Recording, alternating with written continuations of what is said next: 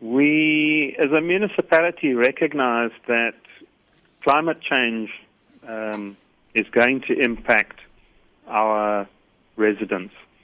And the um, our environmental department wanted to look at what are the possible three or four major factors which could affect the municipality um, going forward, like in a in a hundred years time horizon. And out of that came really the issues of water and water availability and scarcity, food, and of course, seeing as we're a coastal city, the impact of any rise in sea levels could have on our beaches and our infrastructure. Because we are pretty much geared to around, around a tourism initiative, uh, we're known as Surf City in South Africa, so it was trying to get an understanding of what those impacts could be on, on the assets that we have on the coastline at present. Uh, doctor, if you were to explain to somebody that an ordinary person that does not know about sea level rising, what is sea level rising? Okay, sea level rise um, is when if you stand on a beach and look and you look out to sea, over time, um, it doesn't happen instantaneously. Obviously, you've got waves and you've got tides, and those you'll see changing like every six hours or so. But long-term sea level rise means that over a long sustained period, the water levels are either rising or the converse can in fact be true. You can be standing on ground that is sinking. But the net appearance of that is that the water moves closer and closer towards you. In other words, it starts to inundate more area of land. Now, in terms of sea level rise, due to climate change, that's predominantly because of two main factors. One is that we have higher temperatures, so we have higher air temperatures, which means we get higher water temperatures. Water expands when it warms up. Not by very much, but if you think about the whole ocean extent, and if that warms up by a couple of degrees, that expansion causes the water levels to, to raise. And then the other aspect is the melting of polar ice caps and glaciers, which at the moment, those are frozen storage areas, but when they melt, they join the ocean water, so there's more volume of water coming into the oceans. That again also increases the height of the sea level, which will induce this movement of the water inland. And then, where exactly did you conduct the study, and what was the methodology that you used?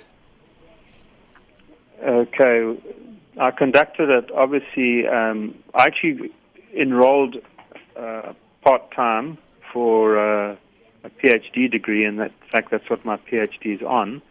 And the, my methodology basically was to access the data that we have on sea level changes that we record um, using our South African naval tide gauges. The Navy has a set of tide gauges in, ma- in all the major ports. Um, and then I was also able to access tide gauges from Mozambique, Kenya, Tanzania, Madagascar, Reunion, and Mauritius, and Namibia. And using all of those tide gauges, I was able to see what trends um, sea levels were doing. And there is some variability in the region, but by far the most sea level rise um, from the observations that I was able to look at was actually on the KZN coast. Those are rising just under three millimeters per year.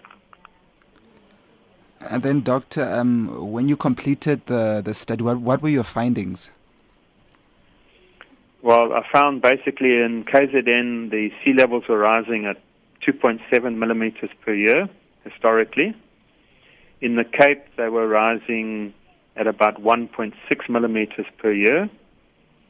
And on the west coast, the Namibian side, it was rising at 1.8 millimeters per year. That's historic. What I also did is had a look at possibly what the future projections of sea level rise could be using some of the global um, research that's been conducted by other institutions around the world, and there's been evidence that sea level rise are, is not is not um, building up in a uniform manner. There's actually a slight acceleration. So it's like a speeding a speeding up of the rate of sea level rise, mainly because of emissions and all the other things that humankind is doing to the planet's climate. But if you look at that, we get a slight acceleration. So we're looking at um, three different scenarios which we modeled um, to to see what the impacts would be on the Durban coastline. And we used 300 mils, which is essentially the current rate of sea level rise. Used a doubling of that, 600 millimeters, and an extreme case of one meter sea level rise. Uh, these time frames for those figures are approximately 100 years. So we looked at those, the impacts of those three, 300 mils, 600 mils, and a meter of sea level rise, and we were able to identify vulnerable areas along our coastline. Um, in some cases, we have where it's been an opportunity to relocate those high risk assets away from the coast, we've managed to do that. But there are still significant areas of the eThekwini coast which will be in that risk zone in, in the future. What will be the implications for, for um, the coastal cities? Okay. From an engineering point of view, there's essentially there's two two basic options. There there are other things, but in a built up area, there's only two options that really present themselves. One, you can remove the risk to whatever piece of infrastructure you can by relocating it inland. Unfortunately, that is not always possible for a number of reasons. A particular asset may need to stay in the position that it's in. It could be a uh, sewage pump station where it's gravity feed to the pump station. So, without doing major radical changes to the system, that would have to stay there in the, the medium term. Then, in those cases, the only way to secure the um, or reduce the risk to that infrastructure is by defending that piece of infrastructure, and that could be by creating sea protection around the structure. Pretty much an expensive process, but um, if it's not technically feasible to do anything else, then we're left with no option but to do that. So, would you say that town planners or builders are actually even now continuing to, to build buildings in vulnerable areas? Look, I think it probably still happens, but I would like to believe that it doesn't happen as much as it used to. If you're within 100 meters of the coast, you have to follow an environmental impact assessment. And I know that for all the environmental impact assessments that con- are conducted in, in our own municipality, those model scenarios that I was talking about are mapped out by the developer on the site that he is wishing to develop, just to make sure that he understands the potential risks on that site before he commits to to something that might cost him a, a lot of money down the track. So I think that we are much better at recognizing that risk now. I think if we go back 10 or 15 years, we probably were aware of the risk, but we hadn't really got to grips with understanding the extent of it. And our environmental authorities are obviously very vigilant when it comes to building within the, the coastal zone, which is an area, obviously, not only the water side, but actually immediately adjacent on the beach and dune systems. So I think we are much better at doing it. But there's a lot of infrastructure that's already been built that needs to continue to work into the future, which is where probably our biggest risk exposure is. Are the suburbs or buildings that are at risk at the moment? Not, uh, not, not uh, buildings that basically are in private ownership. There are very, very few of those. There are a number of municipal buildings and infrastructure which are in the risk zone. If you pick out Umhlanga, for argument's sake, we have a life-saving facility, which is built right on the beach.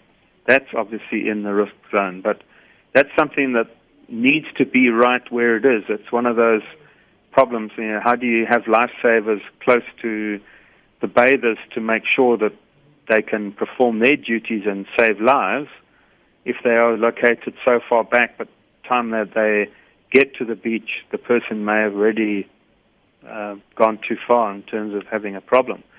So those ones the municipality has to balance. We have to still put some infrastructure in that risk zone, but what we do try and do is not to spend too much money. In other words, not if, if something small and appropriate can be done, we rather do that because we know at least if that gets washed away or damaged, it's a smaller financial burden to the municipality than to build a, a big fancy building which is going to cost a lot of money to replace if it is damaged. But to say that predominantly it's municipal infrastructure and buildings that are um, in the risk zone at, at present. Doctor, do I understand you correctly? This danger um, could happen in the next 100 years. I don't really refer to it as a danger, but it's a it's a I'll refer to them as risks.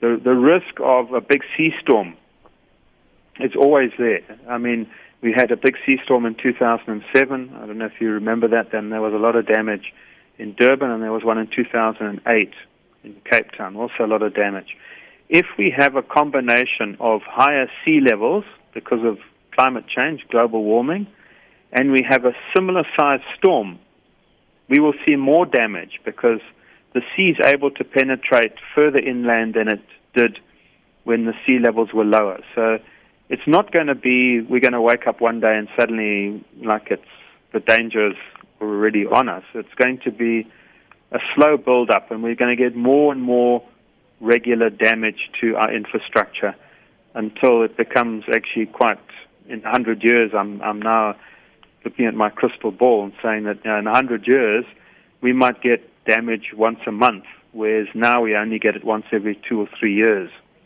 Um, how has the municipality um, um, reacted to your to your research? I think it's been quite positive. Um, it's incorporated into the municipal um, geographic information systems. Um, and the information that we've generated as part of that project is used by our planners in the assessment of, of new buildings, etc., and infrastructure. And in fact, our provincial authorities have also utilized it for uh, information relating to any environmental impact assessments on our coast. So I think it's gone down well. I think people are beginning, I think generally people now are far more environmentally conscious, I think, than our, our parents or our parents' parents. So if there is information that they can utilize, I think generally most people do incorporate that and use that to guide guide development. So I've, I've seen a very positive response to it. Climate change, I suppose, is negative altogether. There are very few positives, but um, say, the research has been positively received by, by all the users.